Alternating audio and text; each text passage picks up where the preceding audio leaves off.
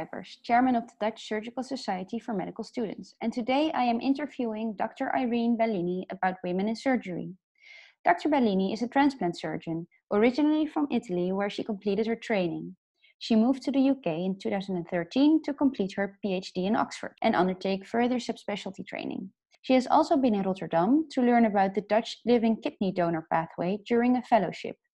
Currently, she leads a research group and an interactive Facebook platform for women in surgery on behalf of the Association of Surgeons of Great Britain and Ireland. It conducts research about women in surgery. Amongst others, she researched the perceived barriers for the advancement of women within the surgical field. Right now, she is stationed in Belfast, where she is a transplant surgeon consultant. Welcome, Dr. Bellini. Thank you very much for the invitation. Yes, thank you for being here. First, I would like to know what were your reasons for choosing a career path in surgery? I say that I was attracted by the fact that I was um, in theater very soon. And then I managed to um, get into grips with the surgical life very early in my career. That's why I choose to become a surgeon. Oh, that's great. For me, whilst trying to figure out what kind of specialty would be suitable for me, I've taken into consideration that I want a family. Do you think that these considerations about a family life or like a work life balance are shared between women and men, or is this mainly an issue for women? So this is a very good question. Thank you. I must admit that when I started this career, I was discouraged by lots of people who were saying that uh, surgical life is uh, unfriendly and is not uh, uh very uh, welcome to have a family at the beginning of your career because, particularly for women, you might feel like you can't uh, look after your family, your children properly. But I think of this belongs to the past. I know lots of um, successful female surgeons who are also successful mothers are also very productive uh, from um, an academic perspective. So it's all about managing everything right time.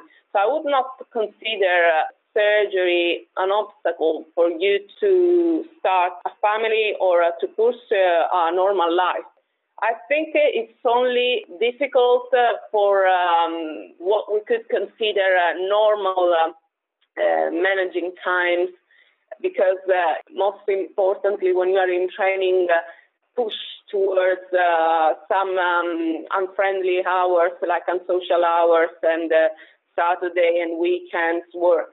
But uh, you just can um, figure out and navigate into these difficult times, particularly if you are supported by your friends and family.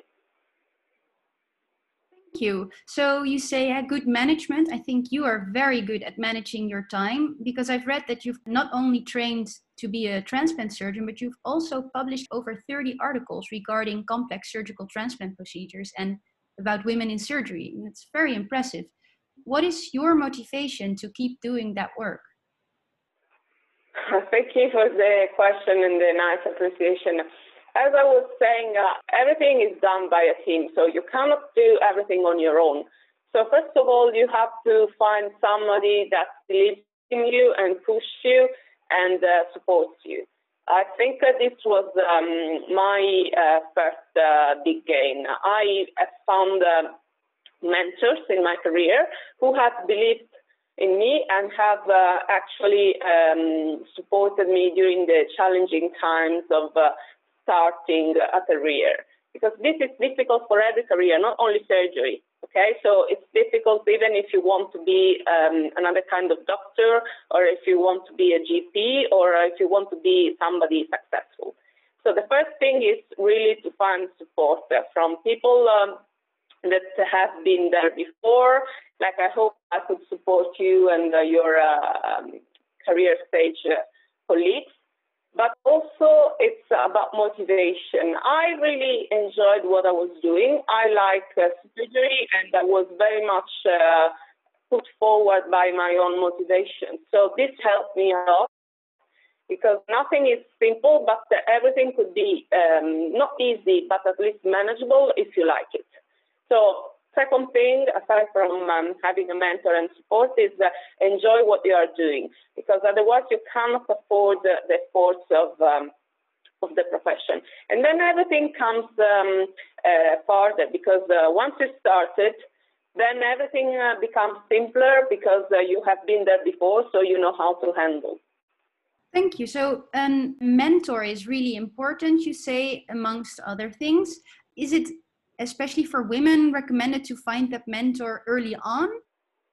I think that a mentor is fundamental to achieving something. You can um, be what you can see. That's uh, my mantra. I really believe that uh, some of um, female colleagues, uh, unfortunately, are not uh, enough uh, motivated to start a career in surgery because they don't see successful females enough.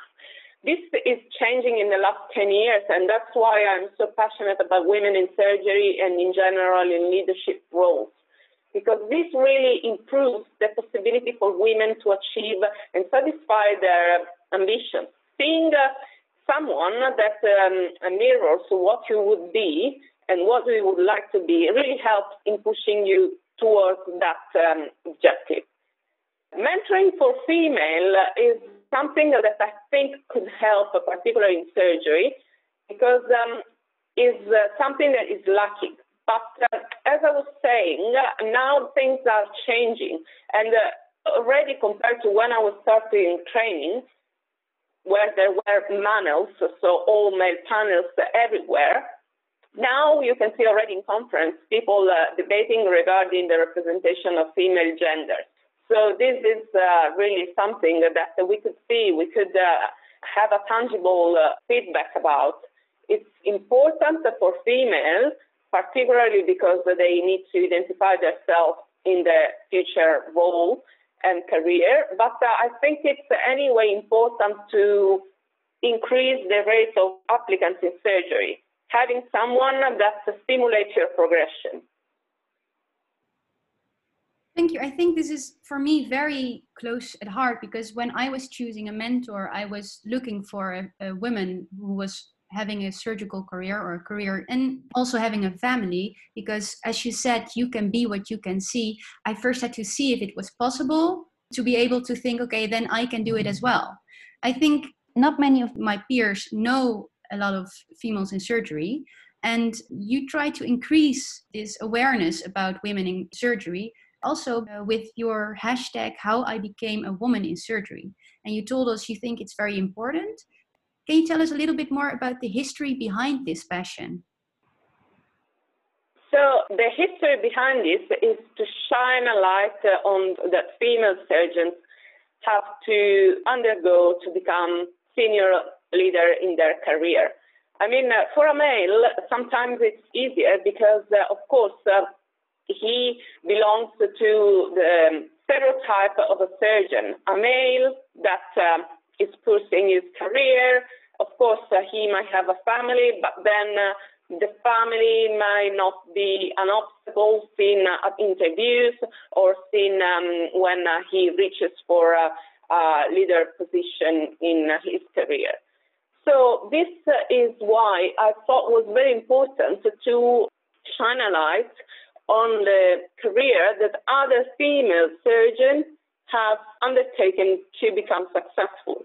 And this was very successful. I um, have uh, started this uh, series um, inviting another very successful female surgeon that uh, has been an inspiration for me as well. Professor Lorna Marson is um, professor of transplant surgery at the University of Edinburgh. So after this, uh, other females like um, uh, Deborah Verran from Australia, transplant surgeon, Cristina Fotopoulou uh, from London Imperial College, and uh, gynecologist, and so on. Uh, Scarlett McNally, who probably you know is a, very active uh, um, female surgeon from um, the Royal College of Surgeons as well, so in the leadership and in the council of the Royal College all this have um, witnessed uh, that this is possible, and I think that this is still not enough. There is still a long way to go, but uh, I personally felt that um, this, uh, uh together with the support of social media, so a Facebook group, Twitter could be an example that could be seen by people who might not uh, experience and may not face daily surgical leadership uh, representation from uh, females. What an apt solution to increase visibility through social media. Now, there are females in the in the Royal College of Surgeons, but we looked it up and it's around 20%. Have you seen a difference between the three places you've been in, so in Italy, in the Netherlands, and in England, between the representation of uh, women in leadership roles? So the situation is pretty much the same in Europe and in Western countries. We see that women start, then uh, at one point uh, they uh, actually outweigh males, but then uh, they can't progress. So there is um, a glass ceiling, as we would uh, call it. And this glass ceiling is mainly represented by uh, unconscious bias towards women. They are always seen um, as less expert or um, less capable to become a surgeon, and so they need more training. So this, in the end, can exasperate the possibility for these women to progress. Because of course, everyone wants to get a family, everyone wants to have um, their own private life. So these obstacles, the conscious bias towards women, really are the main difficulty. Of course, to this then we'll add all the previous things I mentioned. So the fact that um, there is no support or no mentorship. And um, also there is unfortunately something that uh, is uh, peculiar for women. So the fact that you can have children and a family within your um, early career. Since surgery requires a lot of training compared to other specialties, this is uh, something that might put uh, female applicants off.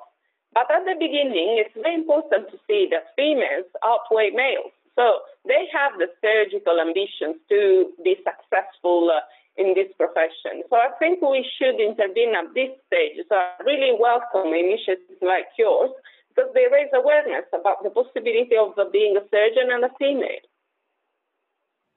Thank you. So you say there's an unconscious bias about females. I've also read about your work that you say there's something called an imposter syndrome about women feeling that they are not equal to men. Can you tell us a little bit about if this also contributes? Yeah. The imposter syndrome is something that um, affects women more than uh, uh, men. This is uh, very well known and this is very well documented.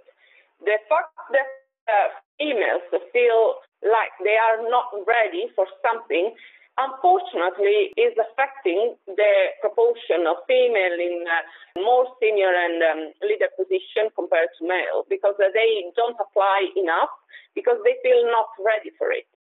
But the fact that uh, actually at the same stage males feel uh, even uh, more capable than um, they would normally be. So this is something that belongs again to the unconscious bias we were talking about. Since the very beginning, when at school females are taught not to pursue a role that uh, in the society belongs to men and so on, this all contributes to the fact that you are supposed to go for a position, you don't feel ready for it because the other have not let you believe you are ready for it. So this is um, really why we should all be aware about this unconscious bias and make something against it from the gender language that we daily use to the fact that there is not enough representation of female in leadership position, to more support, not only for females to apply, but uh, concretely give support for uh, having a family, fees, uh, nursery, all these things can uh, let you think, okay, I have support, then I could concentrate also into this. So the awareness takes a great part in battling the unconscious bias. For medical female students, is there anything else we can do to help us diminish the inequality? I think uh, the main uh, battle is in the society because uh, at the end, uh, the surgeon is, uh, yes, a profession, a medical profession, but is also a person. And the stereotype of the surgeon as a male belongs to the society. rather than to medical school.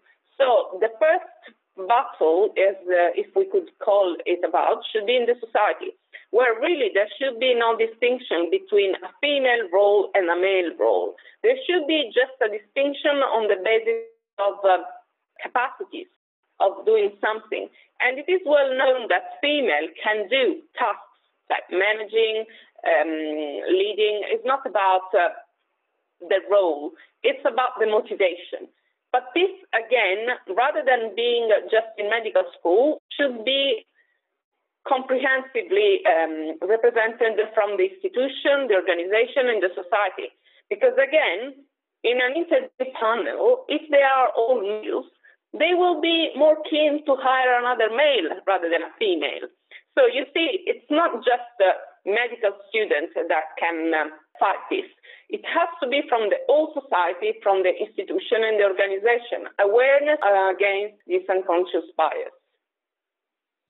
Then I hope that a lot of people in the organization of the Dutch academic institutions will listen to this podcast and will listen to you when you are speaking on the different symposia and, and reading your research because I think that's then what we have to do, right? To get the message out. Absolutely, absolutely. And that's why I'm so passionate. And uh, for example, I am very much uh, appreciative of uh, the Association of Surgeons of Great Britain and Ireland that have actually uh, contributed into uh, getting this message out. Um, it's a great example by Professor Floyd, uh, Professor Parks, who were actually the main um, promoters in terms of uh, activity, but also in terms of getting the message out.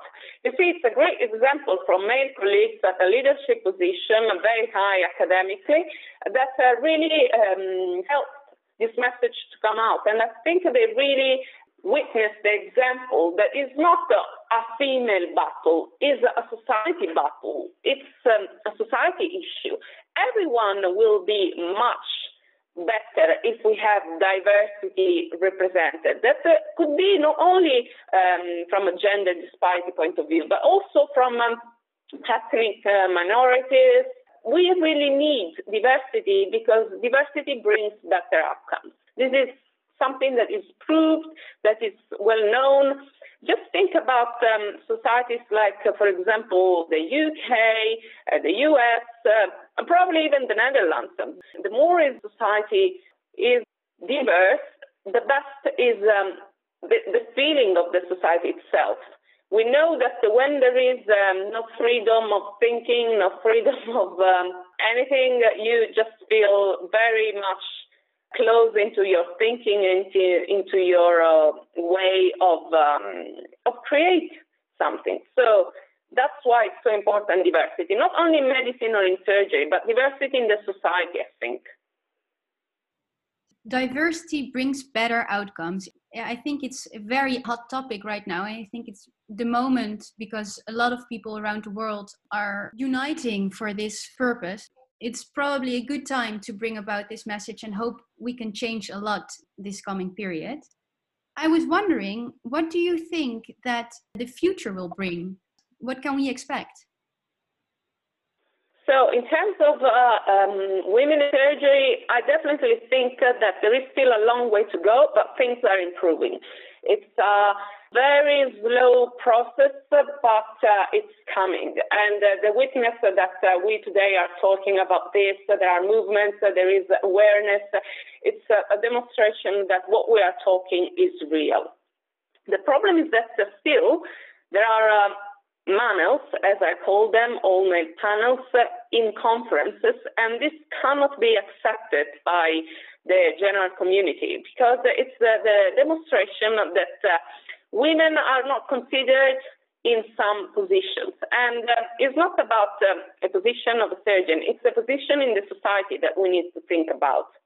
When we will finally achieve this uh, uh, equality, then we can talk about uh, having surpassed the, um, the point of discussion. When we'll finally we will be given the same opportunities in the societies, in um, surgery, in medicine, and in whatever we are talking. How long do you think it will take before we will be given the same opportunities? When do you expect us to be equal in surgery? Well, thing is that uh, you cannot have equality in surgery if you don't have equality in the society. So the society should be mirroring what we are talking about. Until in academic uh, institution, until in um, the field of medicine, there will be still a patriarchal structure with um, all males in the um, panels, in the board, uh, making decisions and um, deciding the government of an institution, there will not be enough power to change this. It's a slow process, it's happening, but it takes longer than, um, than just a talk.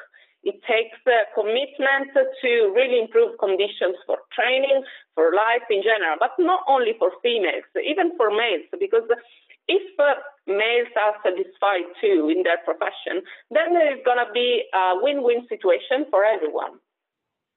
Well, thank you so much for that. I was wondering, do you have one last message you would like to give to our listeners about what they could do to start this change? I think we should all think about uh, this as um, something we can contribute because it's not just uh, women that should focus on this and pursue on. It should be something that we all together should be challenging. The assumption that you cannot be a surgeon just because it's a female belongs to everyone from the ground up to the higher levels. So the first thing is to try and rethink about our own bias and on this basis, then um, restart uh, thinking and um, addressing all the topics that commonly are um, thought to be a female thing. In this way, we will start uh, changing and shifting our uh, life. Thank you so much. I found this conversation very insightful, and I think not only our female members, but all our listeners will have appreciated this contribution. And I hope we together can bring about that change in society. And we hope that you continue to start the conversation about equality in surgery, which will definitely improve our position as females within this profession. So thank you so much. Thank you. Thank you for the invitation. Well done for uh, this initiative. I really like and I think it's great. Well, that's great. Thank you. To our listeners, I say thank you for listening, and we will see you in two weeks.